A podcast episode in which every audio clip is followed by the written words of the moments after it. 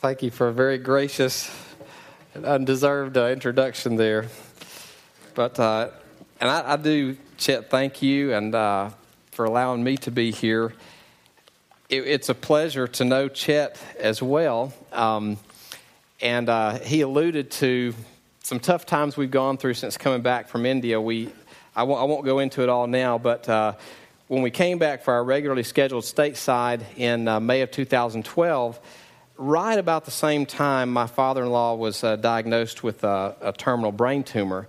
And so everything just kind of started changing and transition, and it just kind of continued longer than we thought it would and in different ways than we thought it would. But uh, a couple times during that process, I was able to talk with Chet uh, just by phone.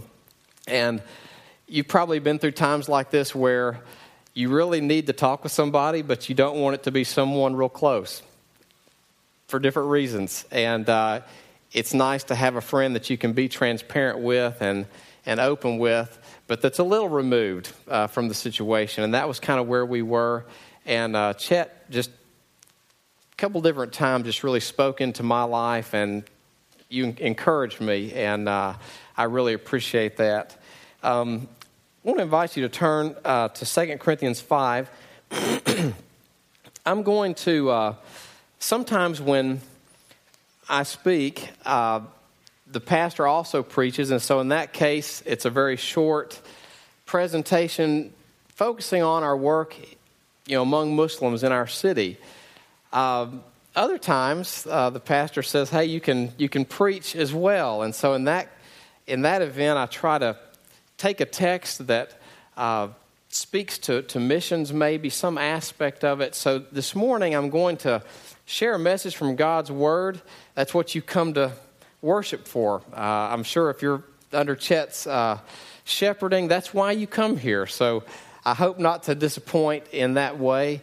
But I also want to merge some stories from India and uh, some stories from our city and our people in with that sometimes by way of illustration, to uh, see how this text, I guess, is related to some of what God led us through in India. And then at the end, I'm going to transition and just speak a little bit about going back to India through pioneers. So, uh, and afterwards, I'd be open for, uh, you know, not, maybe not in this session, but after the whole service, if you have any questions or would like to talk further, I'd love to.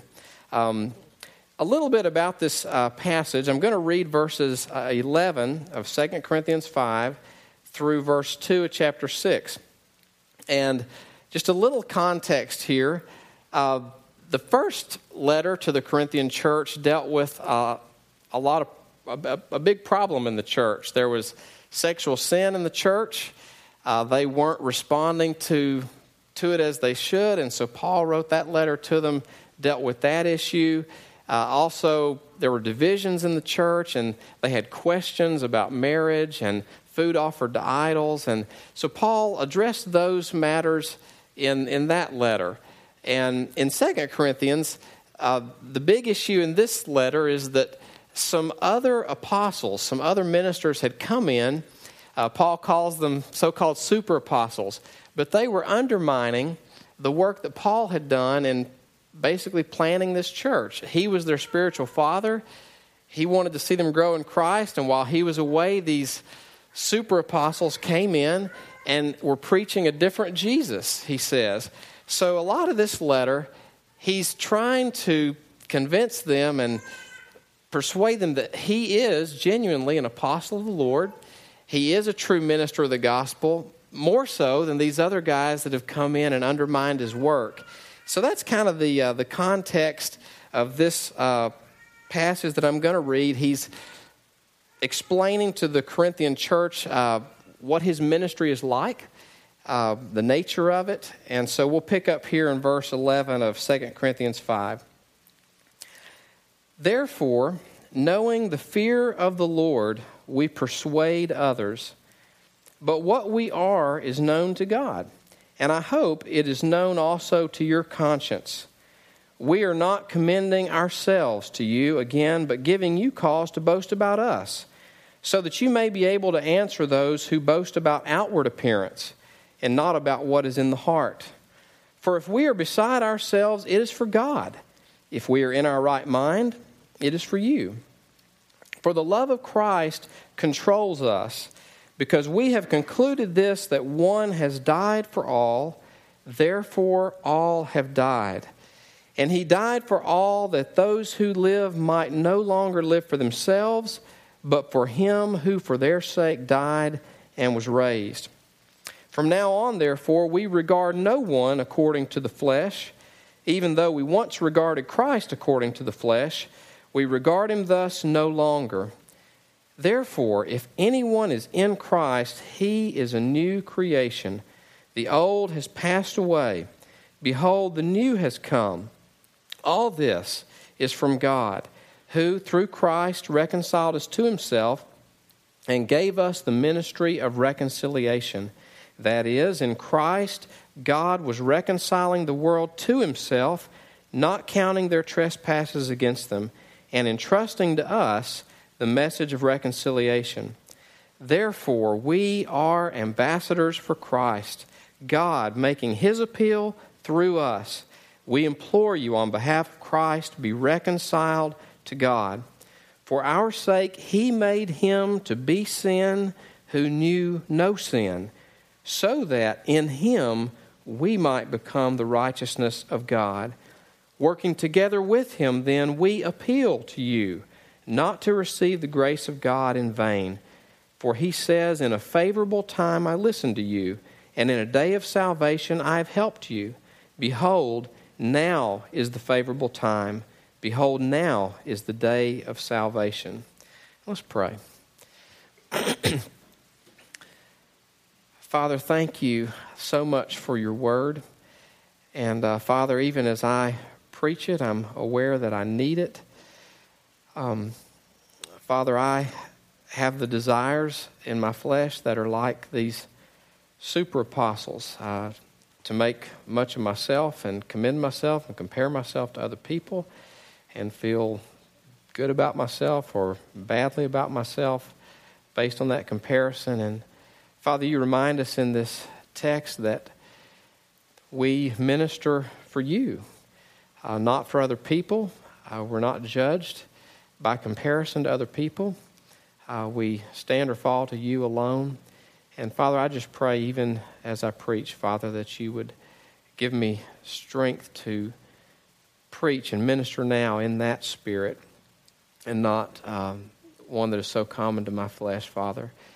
Lord, I do pray that as uh, I preach, Father, that you would impress your word on hearts here today. You tell us that your word is like a hammer that breaks bones, uh, like a fire. And uh, Father, I just pray that you would impress your word even strongly on those here today. Father, to be reconciled with you, if they're not, uh, also to be ambassadors of reconciliation um, if they are in Christ. And um, Father, I just pray that you would do more than I could ask or imagine.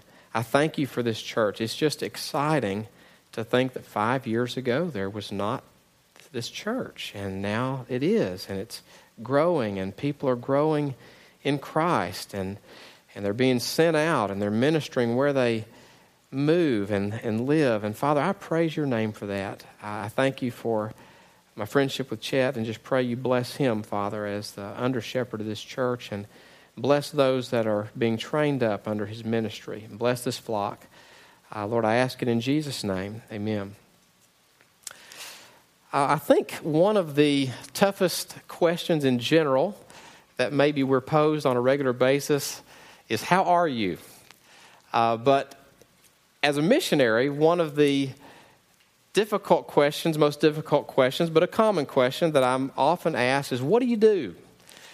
And often the answer that I give depends on the context. So if it's a neighbor in our city and we're moving in and they're probably not a, a Christian, um, perhaps a, a, Hindu, maybe a, a Muslim or a Sikh, what do you do? I'm a little more guarded in my response. And the first term I shared about being a study abroad theological student. A, a true answer, but not a fully divulging answer. Uh, later, I did some work in some Bible colleges. I could tell about that, but but deep down, um, when I could share it, my burning desire, when you really reduced it all down, was to see lost sinners, in this case, uh, Muslim sinners, converted, truly converted, changed from the inside out so that they were would be different people than they were before. That was really my goal. And then that those would be incorporated into a new church, and then that these newly saved brothers and sisters in Christ would share with others and win more and, and, and plant more churches. So that was kind of the essence to see people truly converted, to see the new birth take place, to see what Paul describes here as people reconciled to God. And that's really what Paul uh, is after uh, also here.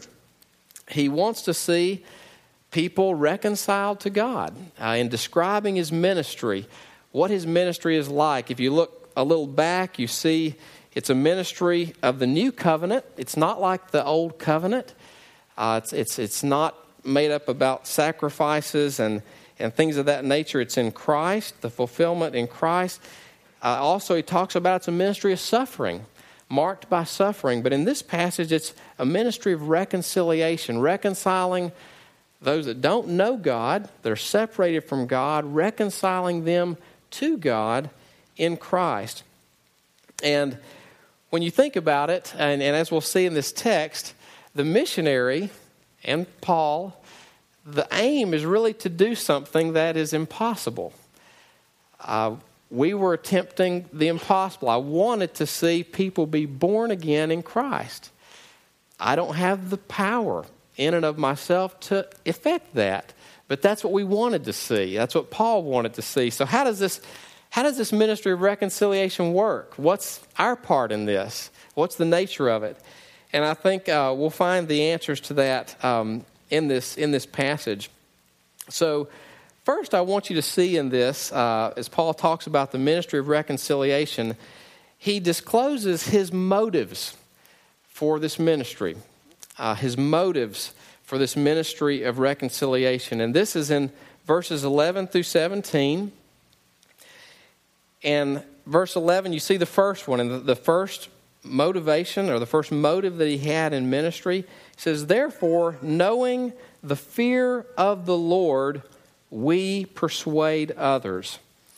And if you look back, that therefore, uh, I'm sure Chet has taught you when you see therefore, you ask, what's it there for? And you look back. And so you look back and you see that Paul's been talking about in his sufferings, he doesn't lose heart, not because the sufferings aren't bad, but because of what's ahead. So he looks forward and he sees an eternal weight of glory. That's out there ahead of him whenever he may meet his death. He's going to be with God in glory. You see that in verse uh, 17. For this light momentary affliction is preparing for us an eternal weight of glory beyond all comparison. He talks about glory, and he also talks in verse 10 of chapter 5 For we must all appear before the judgment seat of Christ, so that each one may receive what is due for what he has done in the body, whether good or evil. So, this first motivation of Paul's, he's a minister called by God. It's not his ministry, it's not his gospel. It was given by God. And he's aware that one day he's going to have to stand and give an account, not to the other ministers, as tempting as it might be to compare himself with them. He's going to have to give an and, and also not to the people he's serving. Uh, they likely, and most congregations at some point may not like something their under shepherd, their pastor does. And pastors are sometimes at fault. But his main concern was not pleasing even his, his congregation. But he knew one day he would stand before God and have to give an answer. And I think verse 10 is that's the kind of judgment that it's talking about. It's a judgment of rewards for the believer. That's, I think, what's in view here. So Paul knew one day he would stand, and much like the parable of the talents, he would have to answer for what God had given him, how he had stewarded that, and uh, that was looming in front of him. So, knowing that, knowing the fear of the Lord, he persuaded others.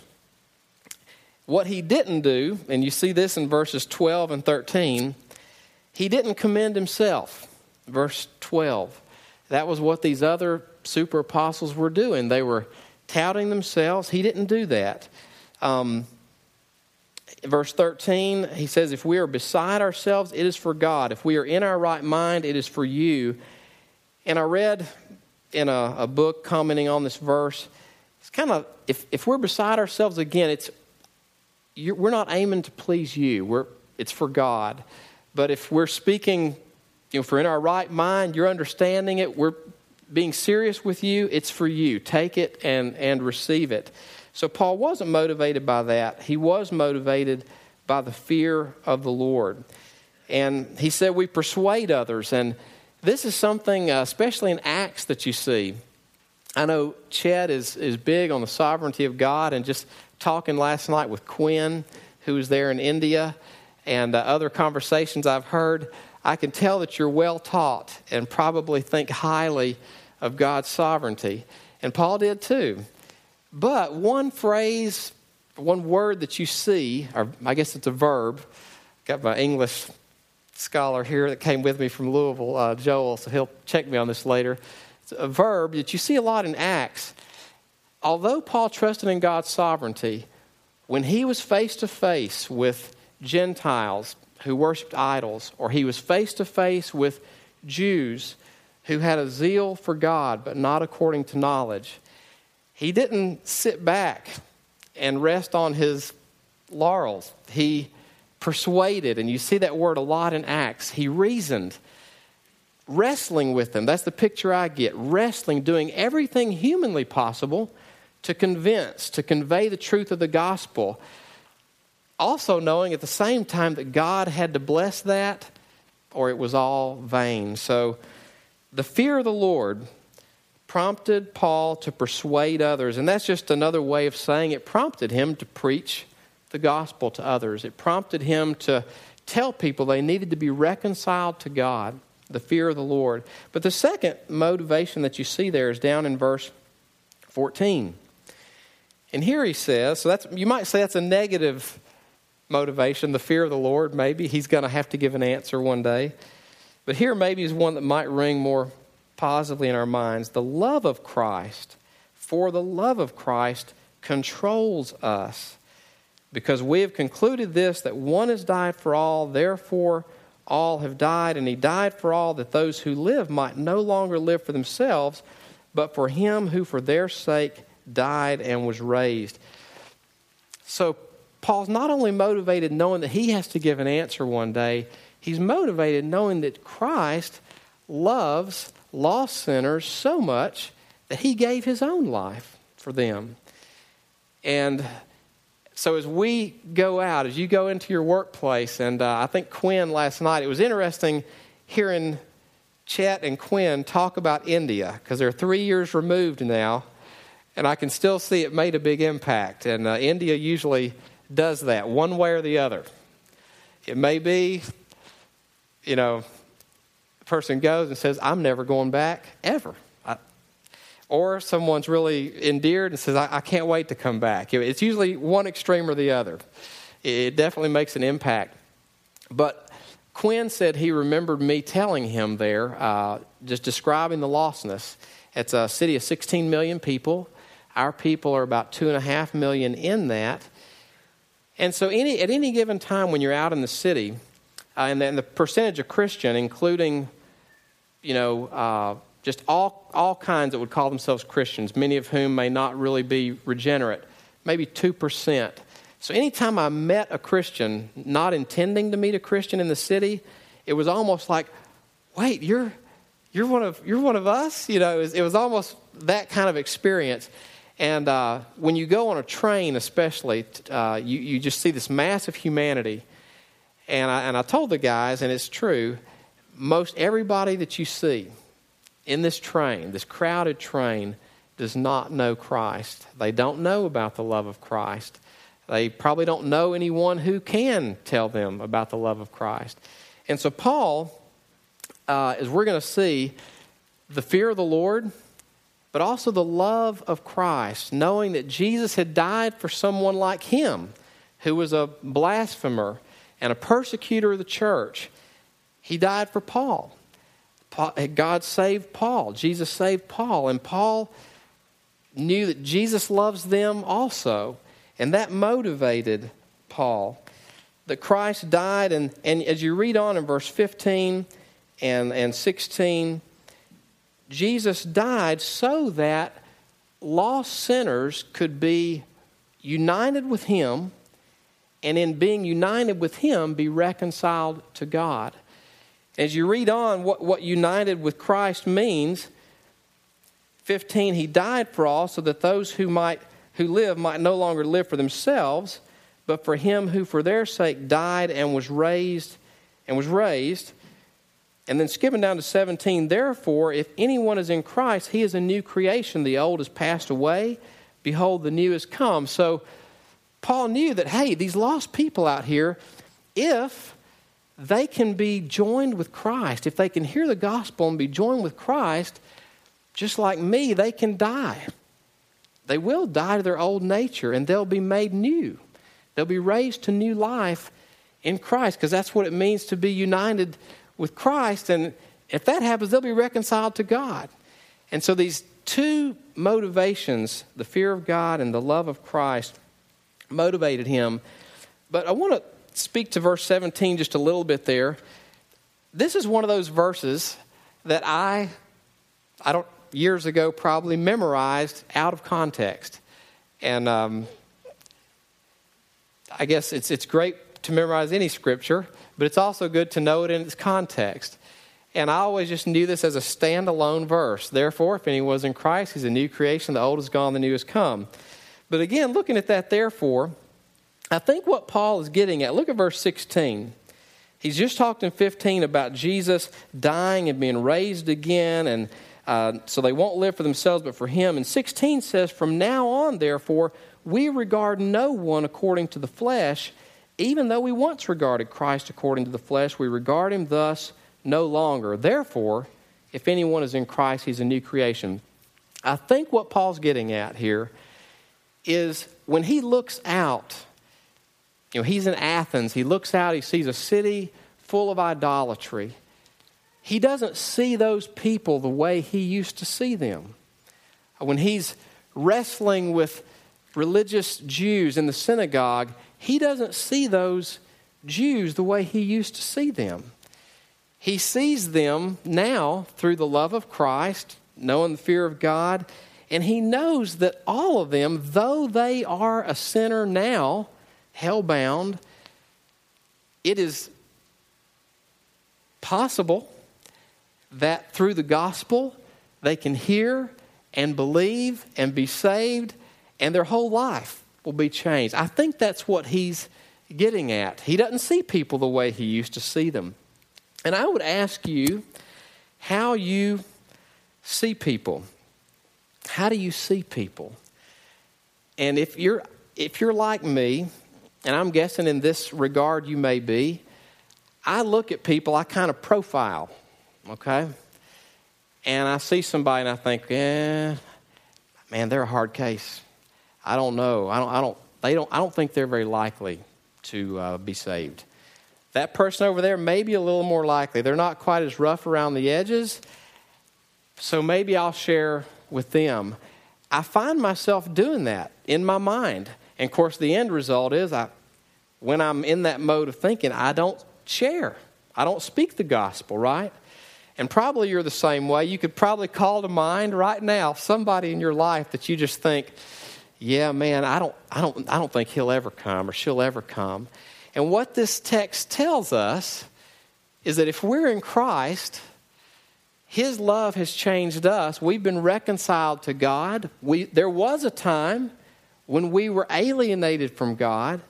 We were slaves to sin. And probably somebody thought we'd never we'd never be the one to be saved. And so the love of Christ reminds us that we don't need to look at people that way, that we look at people as what God can do if He gets a hold of them with His love. I heard someone say, uh, uh, an evangelist from Bangladesh, real near our city, he said, Muslims make, I think he said, Muslims make great Baptists. I think that was his statement.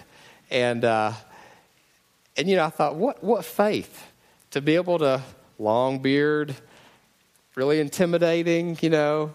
Um, and that's, that's the way all Muslims looked to me when I first went there. I, you know, Osama bin Laden was still alive, and that was, this was 2003, and I'm going to the mosque or whatever talking, and, and I'm seeing, and they're, they're not smiling. And it was uh, really intimidating. So to, to have faith to say, he's, he's going to make a great Christian. I can see it now. You know, that takes, that takes faith. That takes the love of Christ motivating us. And I want to, if you can go ahead and just show this first slide, I want to introduce you to two people that we have been blessed to know, period, and to work with as well. Um, and these both are examples of new creation.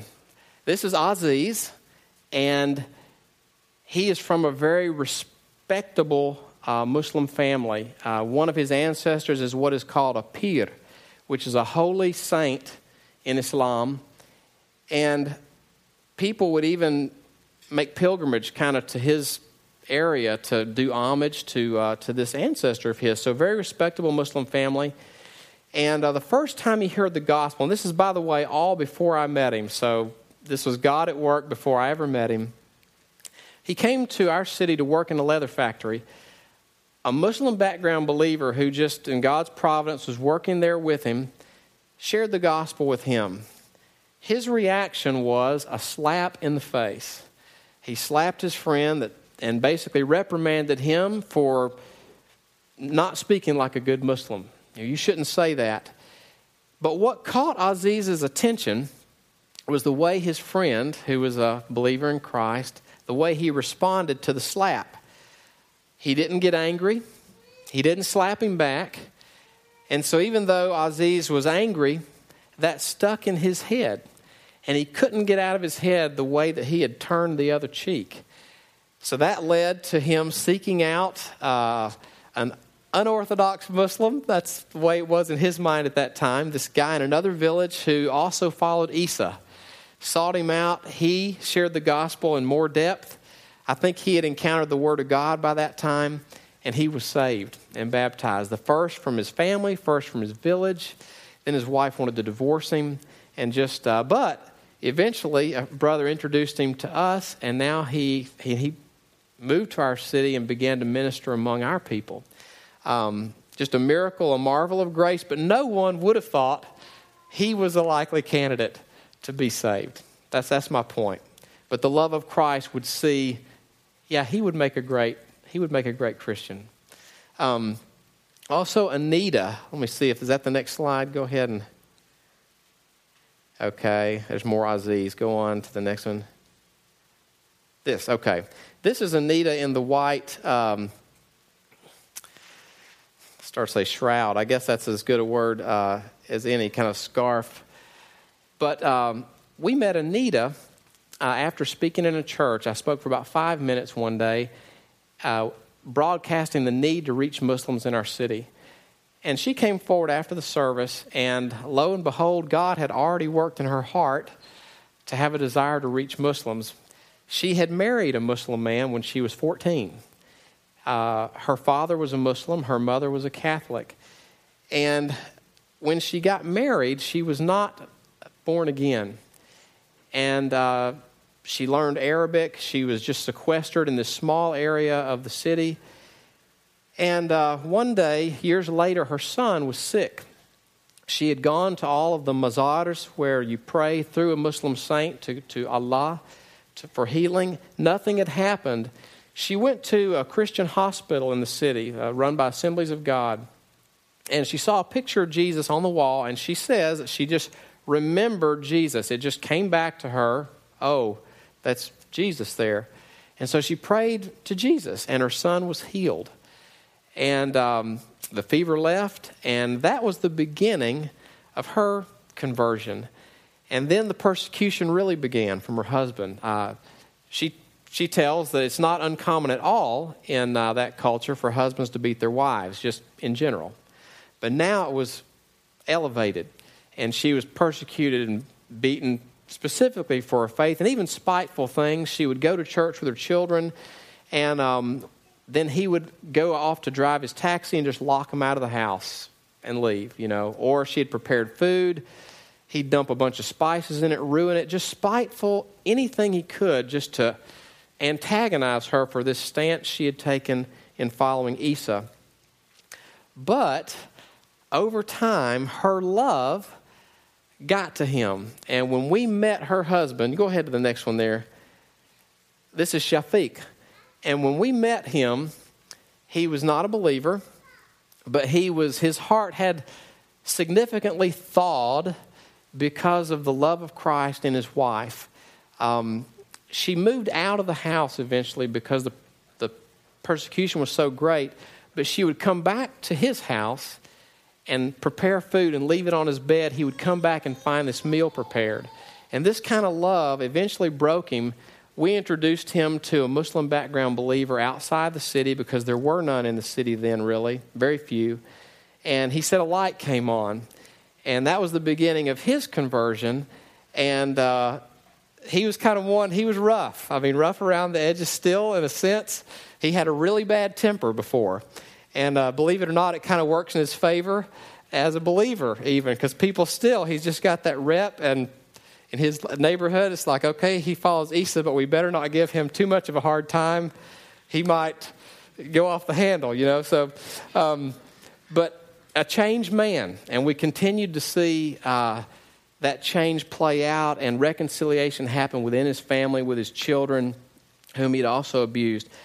Examples of what God does, the new creation, and I'm sure those of you here could, could share similar. But uh, that's the, the motivation for Paul's ministry the fear of the Lord. In the fear of the Lord, he persuaded others. The love of Christ controlled him. Uh, also, I want to look, secondly, at the nature of this ministry of reconciliation. The nature of this ministry of reconciliation. And we're going to see in this kind of what God does in this ministry, but also our role, um, the role we play in this. Um, when I say the word reconciliation, and you don't have to answer out loud, but, but what comes to mind when I say the word reconciliation? And uh, the first thing I thought about was a, a checkbook. You reconcile your, your checkbook. And, uh, you know, if, if there are differences, maybe the bank says you have this much money in your account, you think you have this much money in your account. Hopefully, it's less money. Then you'll be pleasantly surprised when you reconcile and you find, oh, I've really got this amount of money. But you, there are differences. The bank says one thing, your account says one thing. There's a difference on both sides, and you need to reconcile that. Do away with those differences, those uh, things opposing one another, to reconcile the two sides. Um, John Owen gives this definition, okay? That's just a general use of reconciliation. But when we think of being reconciled to God, uh, here's a just a general definition John Owen gives uh, from around, around 300 years ago. um, excuse me. Reconciliation is the renewing of friendship If I get some water, maybe. I don't. Sorry. Mm. Reconciliation is the renewing of friendship between parties before at variance, both parties being properly said to be reconciled, even both he that offendeth and he that was offended. So that's just in general. There's a difference. Both sides have been offended, they need to be brought together.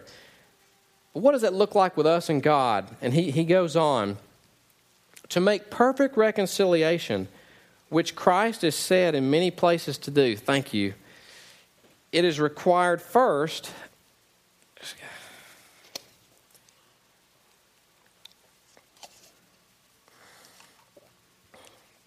It is required first that the wrath of God be turned away, his anger removed, and all the effects of enmity on his part towards us. So that's the first part. That needs to be taken care of because that's at, we're at odds there. But secondly, that we be turned away from our opposition to him and brought into voluntary obedience. Until both these be effected, reconciliation is not perfected. Now, both these are in the scripture assigned to our Savior as the effects of his death and sacrifice. And so there's a lot separating us from God.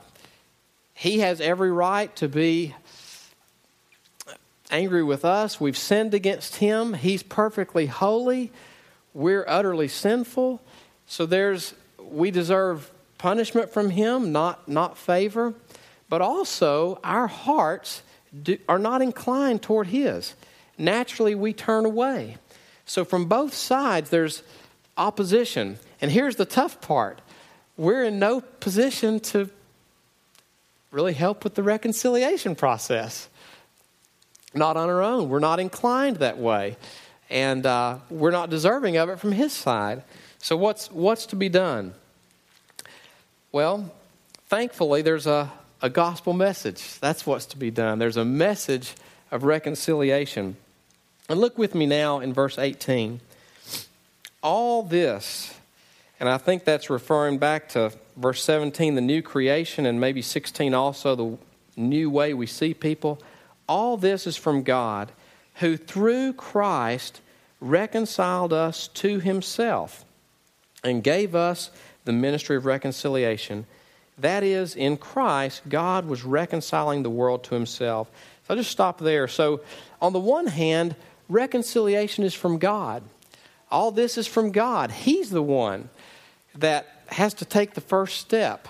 Um, we have to hear His message before we can be reconciled to God.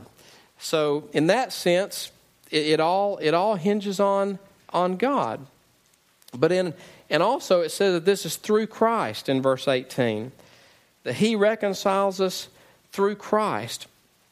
As scripture puts it elsewhere, Hebrews 9:12, he says that Jesus entered once for all into the holy places, not by means of the blood of goats and calves, but by means of his own blood, thus securing an eternal redemption. So I think that's what Paul's talking about. God reconciles us through Christ. In other words, Christ's death is what reconciles us. He redeems us with his blood, he secures an eternal redemption so that we can be saved. Apart from his work, satisfying God's anger, um, there would be no, no reconciliation. And apart from the Holy Spirit's work, turning our heart towards Him, no reconciliation. So God reconciles in Christ, but there's, there's more. Um, and the question is, how do we realize this? How do we realize this reconciliation? And that's where the message of reconciliation comes in. Uh, that in Christ, God was reconciling the world to himself, not counting their trespasses against them, verse 19, and entrusting to us the message of reconciliation. So, God, and this is the surprise, I think, and maybe I might even say the, the risk. God entrusts to human ambassadors, his children, yes, but sinful, frail, fearful, fickle, people like me that sometimes I, I'm scared and I don't open my mouth because I'm intimidated. But that's God's ordained means for spreading this message of reconciliation. If we don't hear it, if a sinner doesn't hear it, they're not going to be reconciled. But in His sovereign, kind of strange wisdom, God ordains to do it through you and through me, through His church, which raises a question why on earth? Would he do that? Why would he entrust such a treasure to people who could cause the whole enterprise to fail, basically? And I think we find the answer a few couple chapters back. Look at, or one chapter back, chapter 4, verse 7. This is one example. You see a bunch in this chapter. Talking about this message of reconciliation, the gospel. He says, But we have this treasure, this this gospel message in jars of clay, in other words, in, in these frail bodies, to show that the surpassing power belongs to God and not to us.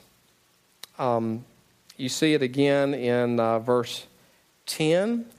He carries the, in his body the death of Jesus so that the life of Jesus can be manifested. Um, in 11, always being given over to death so that the life of Jesus can be manifested.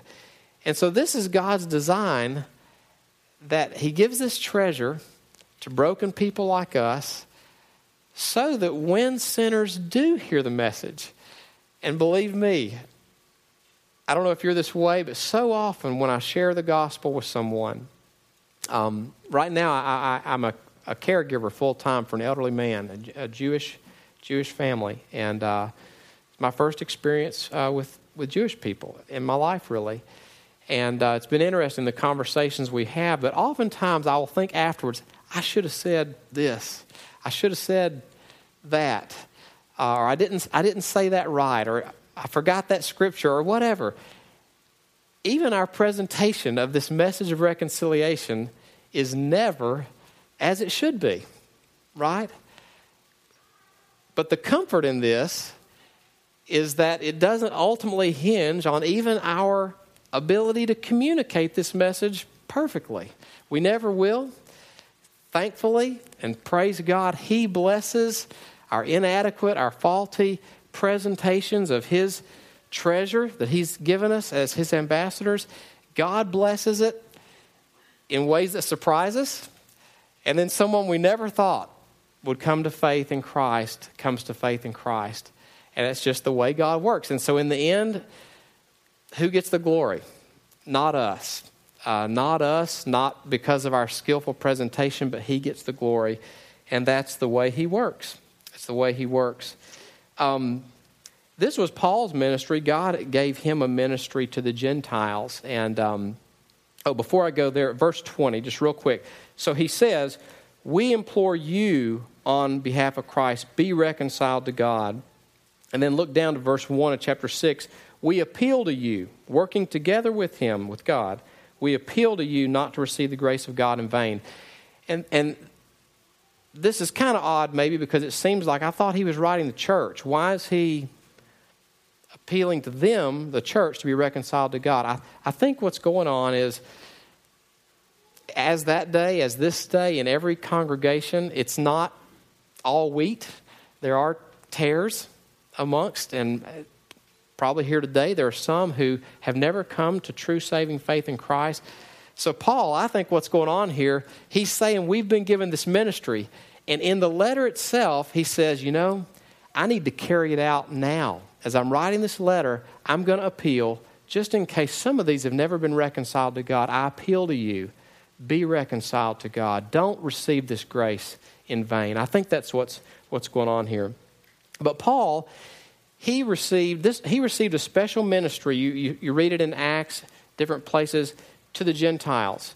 God called him a specific ministry to the gentiles. You also read in i think it's acts 13 the church at antioch was praying and god the holy spirit said set aside paul and barnabas to the ministry to which i've called them. And so they go out as missionaries basically. They go out they, they spread the gospel they plant churches they come back and report what god had done so, probably another frequent question is how did God call you into mission work? So, briefly, uh, and you can go ahead, I think there's a few slides here. You can see my family, meet my better half. This is our daughter, okay, our, our oldest daughter, who's 12 now. This is when we went to the field, when we first went to the field. We, um, we went, God started to call us uh, through a pastor, uh, like, you know, like Chet. And this pastor showed the congregation that missions in Scripture did not start with Matthew 28. It went all the way back to the beginning of the Bible. You know, even in Genesis, where God said, told Abram, I'm going to bless you, and I'm going to make you a blessing, and through you all, all peoples are going to be blessed. And in the Psalms, all the desire from the psalmist that all the nations praise him. We had, I had never seen that before. Missions had been kind of a sentimental thing to me. But all of a sudden, as we're reading our Bibles every day, my wife and I are seeing, oh, here's another verse, here's another one, here's another one. God desiring to be glorified among the nations. And, uh, and text that, like Matthew 24 14, this gospel uh, be preached in the whole world as a testimony to all nations, and then the end will come. That, that God's going to see that this gospel gets there, and they're His chosen people. He, he's going to reach these with His gospel. They're going to be saved before His Son comes back. And so that was part of it. So we went to seminary. We were looking at job requests from all over. We were ministering in a Chinese church. And I think that's another thing that goes into calling. I was talking with Chet earlier. Uh, everything in Chet's life leading up to this was church planting. I mean, it sounded like it, and, and God preparing in special ways for him to plant this church. As I look back in my life, from early on, I was drawn toward other cultures. Um, you know, whether it be here in the States, uh, African American, or international students, exchange students, bringing friends home from other countries during college on holidays, working with international student ministry at the Baptist Student Union, Chinese church during seminary. Just that was a recurring theme, and so God used that. But we weren't looking at India, not at all. I heard three words used to describe India by a missionary that served there: hot, crowded, and smelly, or something like that. And I thought that's that's not for me. And um, but we couldn't couldn't have children, uh, weren't able to conceive, and we started the adoption process and we met the requirements for India. We started adopting uh, a child from India. For her sake, we started reading about India, trying Indian food, and we thought, we like Indian food uh, really well. And, uh, and so God turned our heart in that direction. And just flash these next ones real quick. This is our second daughter. Uh, so Noel, the first one is nine. Hallie is, is or, no, in Noel's 12. Hallie's nine. And uh, go ahead. I just I wanted you to meet my family. And so God sent us to uh, this city, 2.6 million uh, Muslims, uh, or 2.5 million Muslims, and this was the street where we lived during our first term during a festival time. Uh, so you can get a sense of, of the lostness uh, there. But lastly, I just want to focus in on one uh, verse, verse 21. Um, this is one of those gospel in a nutshell verses. Um, we all know John 3:16 probably. That's a gospel in a nutshell verse. If you are with someone and you want to remember one verse, that tends to come out. This is another one. Um, it's the ministry of reconciliation or the gospel in one verse. And so let me just read this. For our sake, he made him to be sin. So it's talking about Jesus he made Jesus to be sin who knew no sin. So Jesus was without sin. He didn't deserve to be punished for sin, but God made him sin, bearing our sin on the cross, so that in him, in Christ, we might become the righteousness of God. And uh, an entire sermon could be preached from that one verse. It's so loaded. But that's uh, the gospel in a nutshell. And um, or you could say, I think, it's reconciliation through propitiation. Uh, God pouring out his wrath for sin on Jesus so that we can be made righteous and pure in his sight. Um, recently, we met with some Muslim friends in, uh, in Louisville, and in the co- uh, course of conversation, we got to talking about Jesus, and uh, the lady, they didn't oppose the cross, which was interesting because many Muslims do uh, but they accepted that Jesus died on the cross. And she said, It just makes sense. Somebody has to take our baggage. Those were her, her words. And um, I don't know what's going to come of this relationship, but somebody has to take our baggage. We can't, we can't bear it. She just knew that. And so that's what Jesus does for us.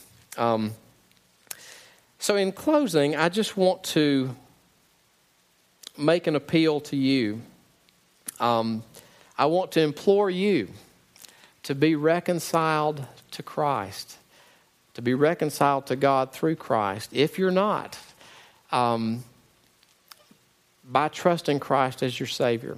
And uh, you can be assured that if you turn from your sins and you trust in Christ, He will receive you. Uh, you can know that. Uh, also, if you're here and you're a believer, you have been reconciled to God, I just want to encourage you again. Uh, ask yourself what, what motivates you as you're rubbing shoulders with lost people each week? What motivates you? Are you mindful? And I'm talking to myself here because I forget this too. Are you mindful? One day you'll give an answer to God for the gifts that He's given you, uh, the opportunities to hear the gospel that He's given you. People in other parts of the world don't get that. You're an ambassador. He's placed his treasure in you. Will you do it perfectly? No. But are you doing it? Uh, I think God can use bumbling attempts uh, to share the gospel. Uh, he can use that for his glory. Um, I want to transition now, though, in just a little bit about uh, our return trip to India. Um, as Chet shared, uh, we're going back through a different organization. Just briefly, uh, the reason we're not going back through uh, the same organization, uh, our youngest daughter has some um, challenges educationally, and so uh, the IMB didn't feel that we could go back, and so we had to wrestle with: Are we called just to go through the organization we've known all these years, um, and kind of in the Baptist world, or should we go through some other means. And uh, back in the day, you know, uh, Southern Baptist missionaries are fully supported. Um, they don't have to raise support. Practically every other missionary has to raise support. but we would kind of, you know, thank God that we didn't have to raise support like these other uh, poor missionaries. And uh, so now we're one of those poor missionaries. And um, so I want to talk with you just a little bit about uh, support because we're going back through through pioneers it is a, uh, like minded mission organization. So the focus is still very similar to our previous mission organization. It is to see people reconciled to God through Christ. It's centered on gospel proclamation and church planting among unreached people. So that's the same. Um, we um, the big difference is that it is a self self support, and um, so what that looks like. Our biggest need, uh, just speaking real, real frankly, our biggest need is just the monthly support. And um, we have uh, some prayer cards, some response slips, I think, over on the, uh, the, the welcome table, and maybe someone will stand at the door and pass those out. We also have a list where you can put your email. And so I hope at the least, if God stirs your heart and you think, I'd just like to stay in touch, please put your email address there and you'll be put on our update list. But um, Paul, his ministry was made possible. Uh, one, he made tents, that he did that different places. But you see in 2 Corinthians that his ministry in Corinth was made possible by the giving of another church in Macedonia. So they supported him. A church supported him so he could do his work. You also see in uh, chapter 16 of Romans, he mentions uh, a lady named Phoebe who was a patron and uh, even people we know, like John Newton, that wrote Amazing Grace, his ministry in England uh, in the uh, late 1700s was made possible by a patron, pretty much. Uh, this happens some historically. So typically, the pioneer missionary support, two or three churches will often be comprised of two or three churches that feel moved to support in a line item way, like in their budget.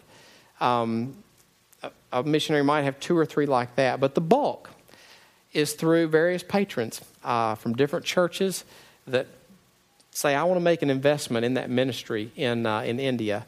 Um, and just to let you know kind of the status of the ministry there right now, when we went in 2003, there were basically zero believers from Muslim background meeting together. There were some scattered in some traditional churches. Um, but now, uh, over time, God knit together a team. Anita and Aziz were two of those. There were some more Ali, uh, Muhammad Ali, and um, then also a guy named Bimon. God knit together a team. In our second term, we started to see fruit. We had kind of a model house church and eventually some real house churches and new believers. And now there's about 50 uh, believers there, all from Muslim background. I'm still in touch with all our, our Indian partners there. The work continues to go on uh, despite our absence. Um, and so uh, that's, that's kind of the status of the work now. But, but uh, if God moves you, though, um, again, our main need, we're about 20% right now, and our main need is monthly support. Um, we do have a startup goal, so one time support is also uh, appreciated. So, however God uh, moves you, um, I'll be around afterwards. Or you could take one of those response slips, and it tells you the website. It's like a lot of other things nowadays. You can do it online, or it has an address. And again, if you'd like to receive the update, uh, just put the email address. But uh, let me close uh, in prayer. Father in heaven, um, Lord, forgive us for the times um, when we, though we have been made new in Christ, we don't, your Christ's love does not control us. We don't operate from that. And um, we're very, uh, we don't see people through eyes of faith. And Father, I ask forgiveness for that in my own life. And Father, Lord, fill us with a spirit of boldness and love that we may have confidence to speak your gospel to the, the hardest, most hard hardest person that we know, knowing that you are able to break that hard heart if you so choose. Uh, Father, may we share with reckless abandon, Father, knowing that, motivated by the fear, your, the fear of you, knowing that we'll give an answer one day, and by the controlled by the love of Christ. Uh, may we work with you, knowing that uh, we can't effect a new birth, we can't cause this reconciliation, but that you have made us your ambassador. You have placed your treasure in these jars of clay, and may we be faithful with it, Father. Thank you for your great love that caused you to offer your Son to die in our place, to become sin, that we might become the righteousness of God. Father, I ask it in Jesus' name. Amen.